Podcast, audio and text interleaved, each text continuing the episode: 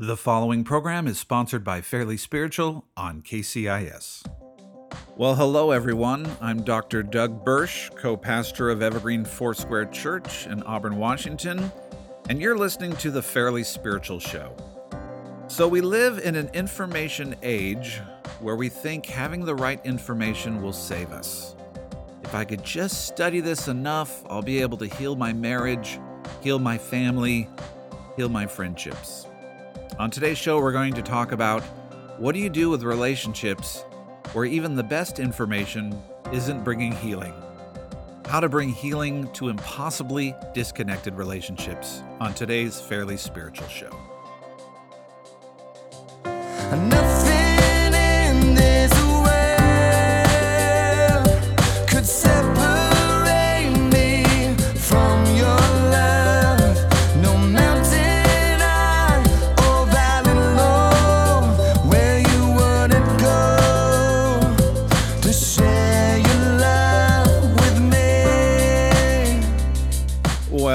you for joining us. This is the Fairly Spiritual Show. I am Dr. Doug Burch, and I'm so glad that you take time to listen to this show. Uh, that means a lot to me. We broadcast twice a week, yeah, sometimes once a week. Uh, but we have a Wednesday podcast, and then on Fridays, we're on the radio. This is the Wednesday edition. So, uh, you know, I'm just a little less radio ish on Wednesdays. Uh, so, I want to talk about this today. Um, I think it's great to get information. I just got my doctorate. That's important to me. Education is important to me.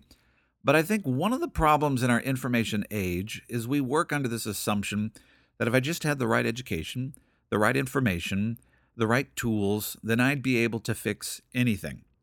Uh, but we get to this point when we have all the information, we've researched everything, we've done the counseling, and by the way, I am for counseling, but we've done all these things, and yet the relationship is still broken.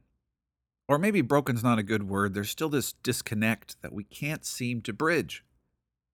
And in fact, it's kind of terrifying because we thought if I just got the right information, if I just came to the right conclusions, and if I just implemented the right plan, then I'd be able to connect with this person, be able to connect with my parents, or connect with my kids, or connect with my friends, or my spouse.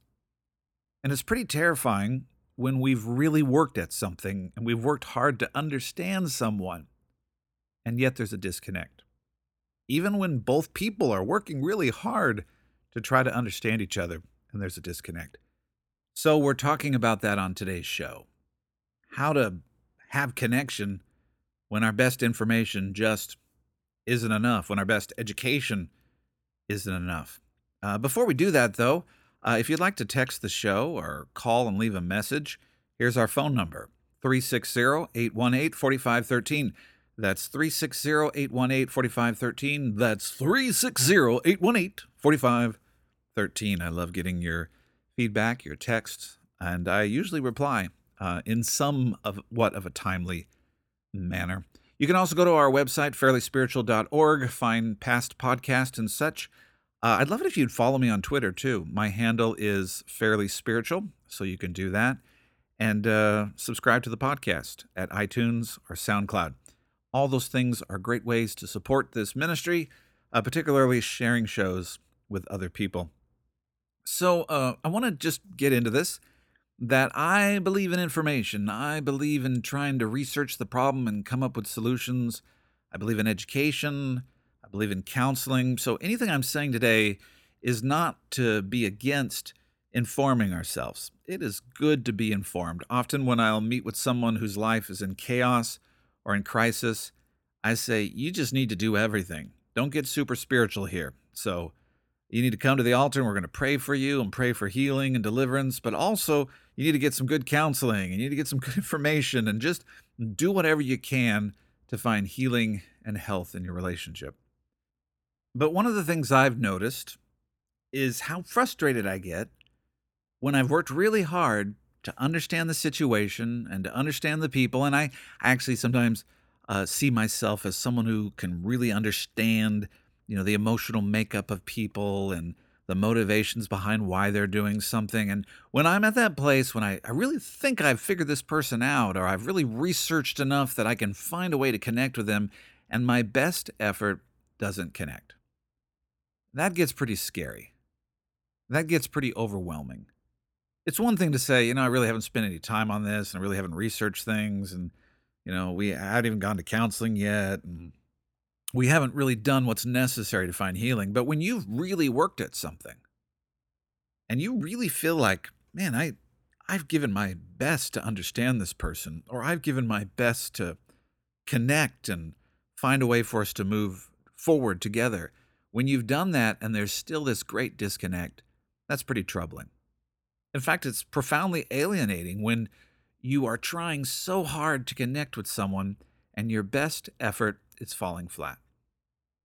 Now, I actually believe in any relationship that we have, the closest relationships we have, uh, other than our relationship with God, we're going to find ourselves at this position where we don't connect, where we don't really understand our spouse. Now, hear me correctly. I'm not saying, oh, you know, I just don't understand my wife, and what are you going to do? She's a woman, I'm a man. We'll just, you know, figure out a way to make this work.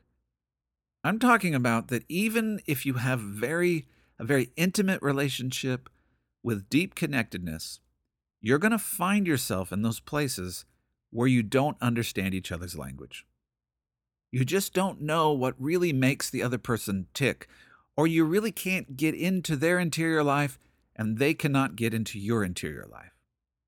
And this could be profoundly troubling, particularly if there's a problem. With that context, I was thinking about Acts 2, and I've been uh, going through Acts with our church. And even today, you know, I preached on this on Sunday. And then t- today I had an interaction that just was troubling to me in that no matter how I talked to the person, I just felt like we weren't connecting. I just felt like my best efforts weren't working. And I, and I, after the conversation, I felt really anxious and, and sort of depressed. And there was this issue in me like, if I can't connect with this person, this is hopeless. I've tried my best and I, I don't know what I'm doing and what they're doing. And I don't know if I'm wrong or they're wrong or we're both wrong. It wasn't one of those where this person's just, you know, terrible person. It was just, I, don't, I just can't connect. And I think if we're honest, there's relationships like that where we try our best and we just don't connect well with a, a family member or a friend or a neighbor. And there's kind of that terror there that, what am I going to do? Because we still need relationship, but no matter how we have relationship, there's this divide. Well, in, in that context, I was reading in Acts 2 and on the day of Pentecost. And there's so many things that we can talk about with this. And I have actually talked a bit about this in, in previous podcast and radio broadcast. But let me just read. You know, they were all in one place in the upper room, uh, waiting for the day of Pentecost. And we know on the day of Pentecost, the Holy Spirit was poured out as a substitute for the law. No longer do we live based on the law, but we live on the leading and the empowerment of the Holy Spirit. So they're they're all gathered together on the day of Pentecost, where on that day before the Spirit was poured out, that's what they'd be celebrating. They'd be celebrating Moses receiving the law and the importance of the law. So it says in Acts 2 when the day of Pentecost arrived, they were all together in one place, and suddenly there came from heaven a sound like a mighty rushing wind, and it filled the entire house where they were sitting. And divided tongues as of fire appeared to them and rested on each one of them, and they were all filled with the Holy Spirit and began to speak in other tongues as the Spirit gave them utterance. Now, in verse 5, it says, Now there were dwelling in Jerusalem Jews, devout men from every nation under heaven. And at this sound the multitude came together, and they were bewildered, because each one was hearing them speak in his own language. And they were amazed and astonished, saying, Are not all these who are speaking Galileans? And how is it that we hear, each of us, in his own native language? And then it lists all the languages Parthians and Medes and Elamites and residents of Mesopotamia and Judea and Cappadocia and Pontus and Asia, Phrygia, Pamphylia, Egypt, and the parts of Libya belonging to Cyrene. And visitors from Rome, both Jew and proselytes, Cretans and Arabians. We hear them telling in our own tongue the mighty works of God.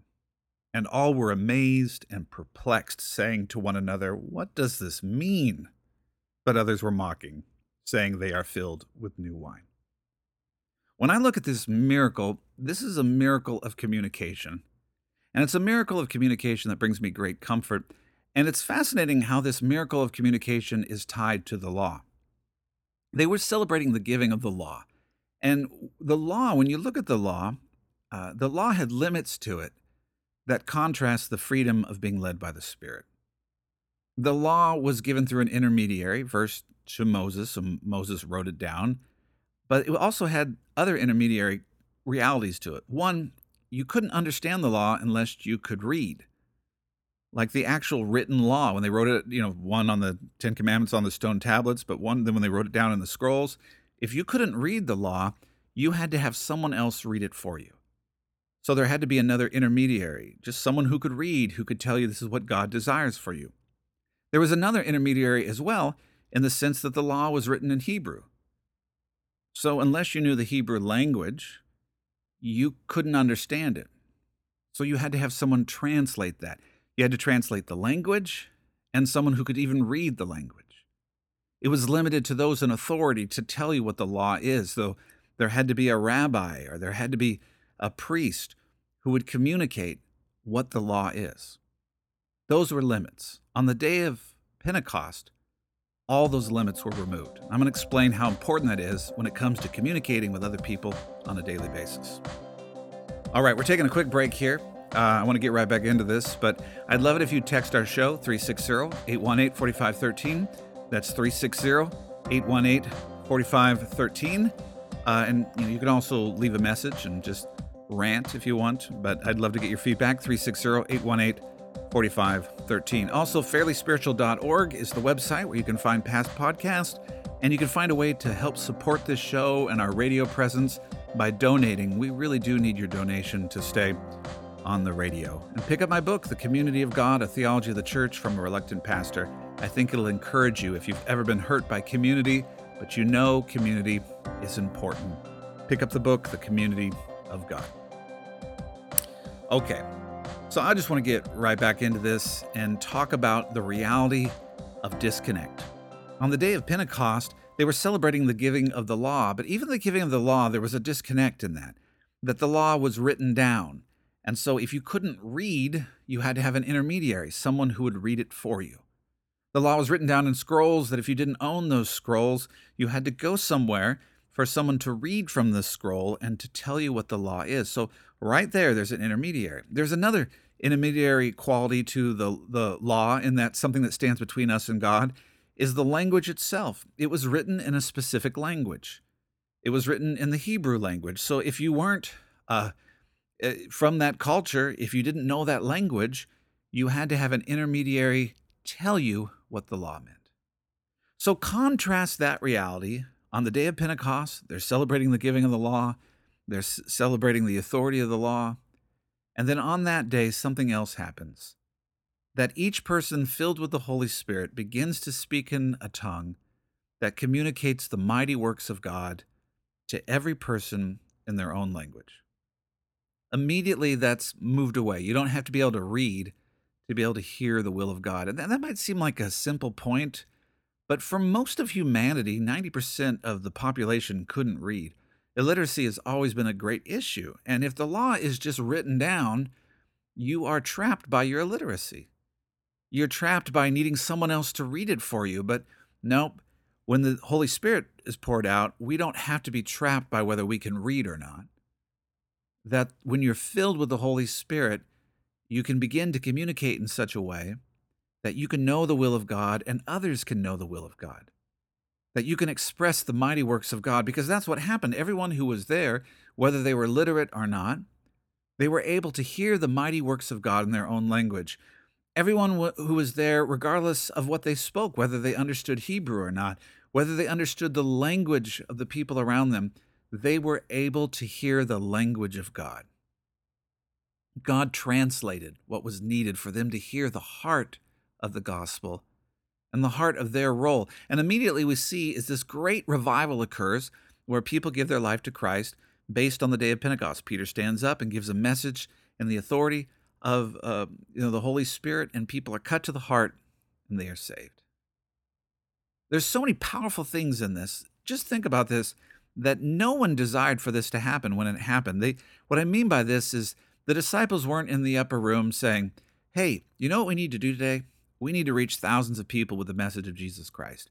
So, how are we going to do that? And someone got out a whiteboard and said, well, if we're going to reach these people, we got to figure out their cultural context. We got to figure out where they come from, their different languages. We're, most of us from Galilee, but, you know, okay, who's going to speak to that ethnic group? And who's going to speak to that ethnic group? And who's going to speak to that language group? We need to strategize. We need some translators, some interpreters, maybe some puppet ministry, you know, whatever it is. They, they're thinking if they had started the day like that, uh, that's probably the stuff they'd have to do. We have to strategize how to reach these people because these people are coming from all over the place. They have all these different cultural backgrounds. And although they're all doing the same ritual at the temple, they're not necessarily connecting with one another. They're each in their little ethnic groups or their large ethnic groups. So the disciples on that morning, they were not thinking about how to reach these other people.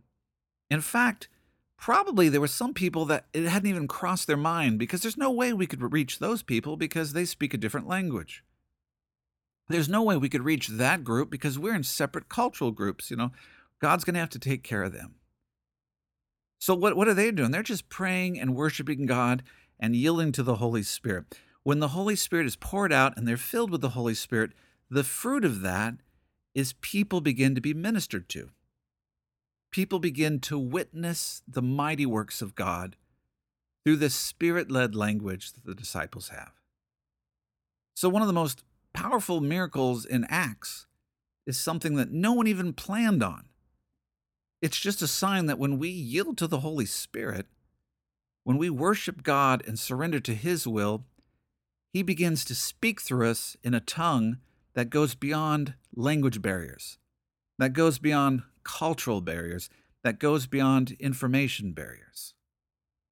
I think about this from the disciples, but also the people who were who were heading to the temple. They were coming to the temple to give their offerings, their sacrifice. They weren't going, you know, I'm really hoping God speaks to me in such a way that transforms my life. They're just walking along, going to do the ministry, the ritual that they've been called to do.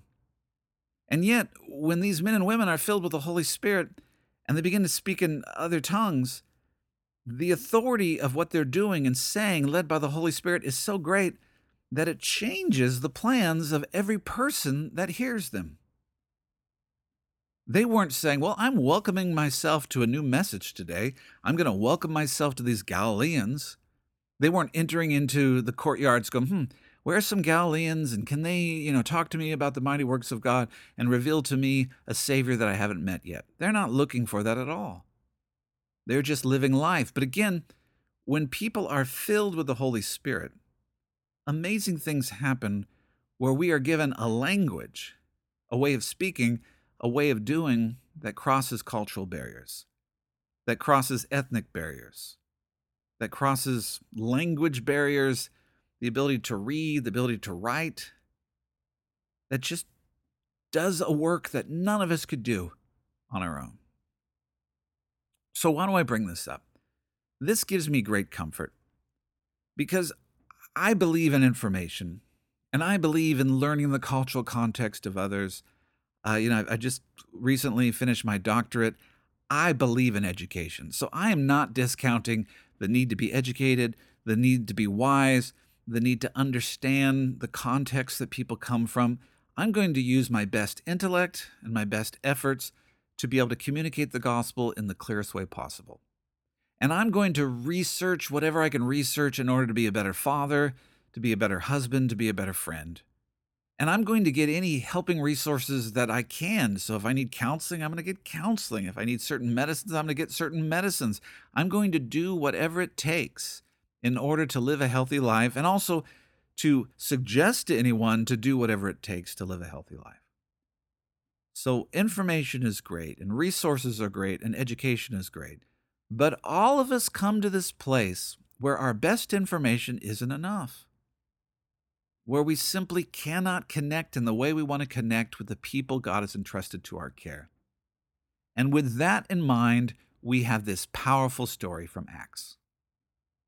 And the principle from it, I think, is pretty clear and pretty strong that when we yield to the Holy Spirit, when we worship God and focus our attention on God and welcome God and say, Come, Lord Jesus, have your way.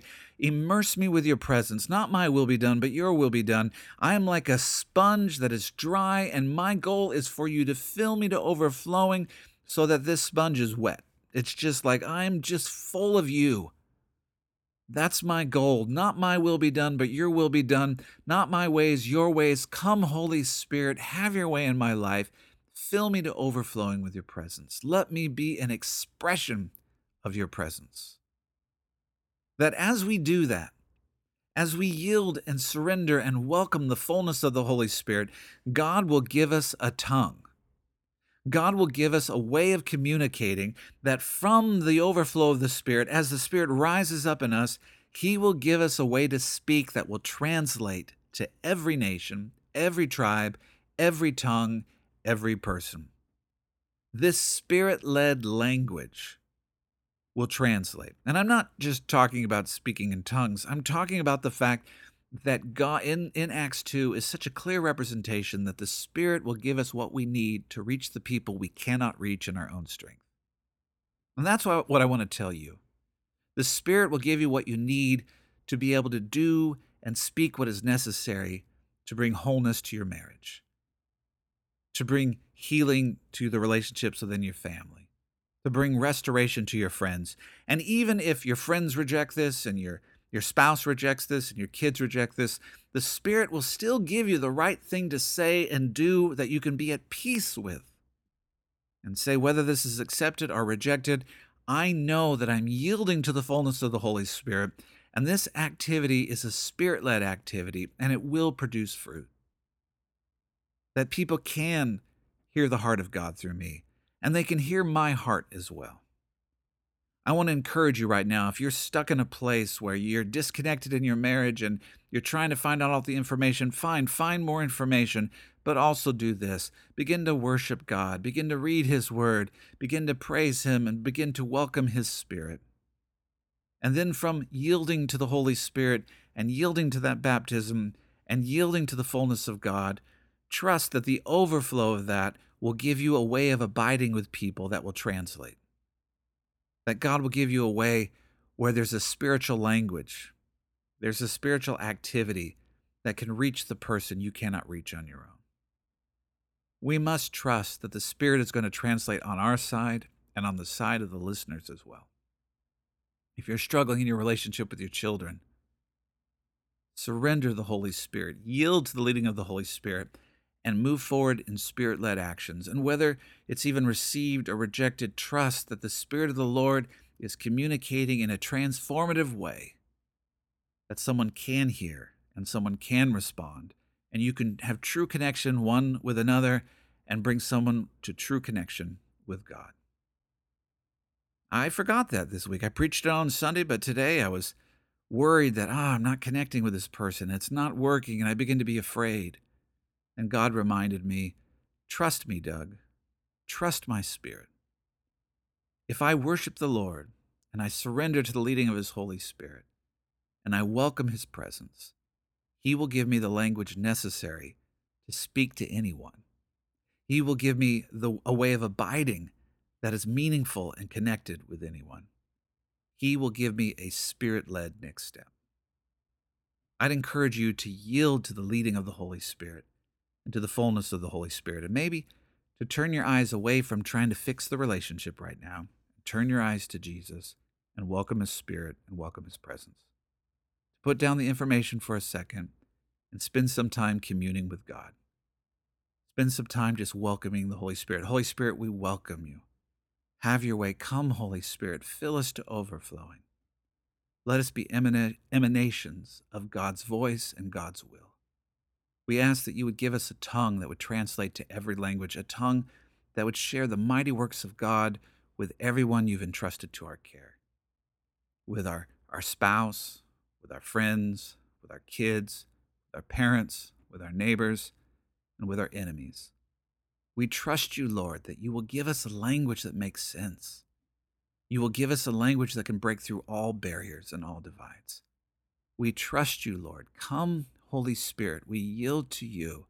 We trust that you have a language for us that will reach every tribe, every nation, every tongue. We welcome your presence in Jesus' name. Amen. Hey, I thank you for listening to today's show. Please give me feedback. Here's a number to text 360 818 4513. 360 818 4513. You can also just leave a message. Uh, here's the deal I love you. I know God loves you. Make room for his presence. He'll give you a better way. You can go to fairlyspiritual.org, find a podcast, and you can also subscribe on iTunes as well. Make room for the Lord. He knows you by name, He's not through with you. Your financial support makes this show possible, so please give if you can. I will see you next time.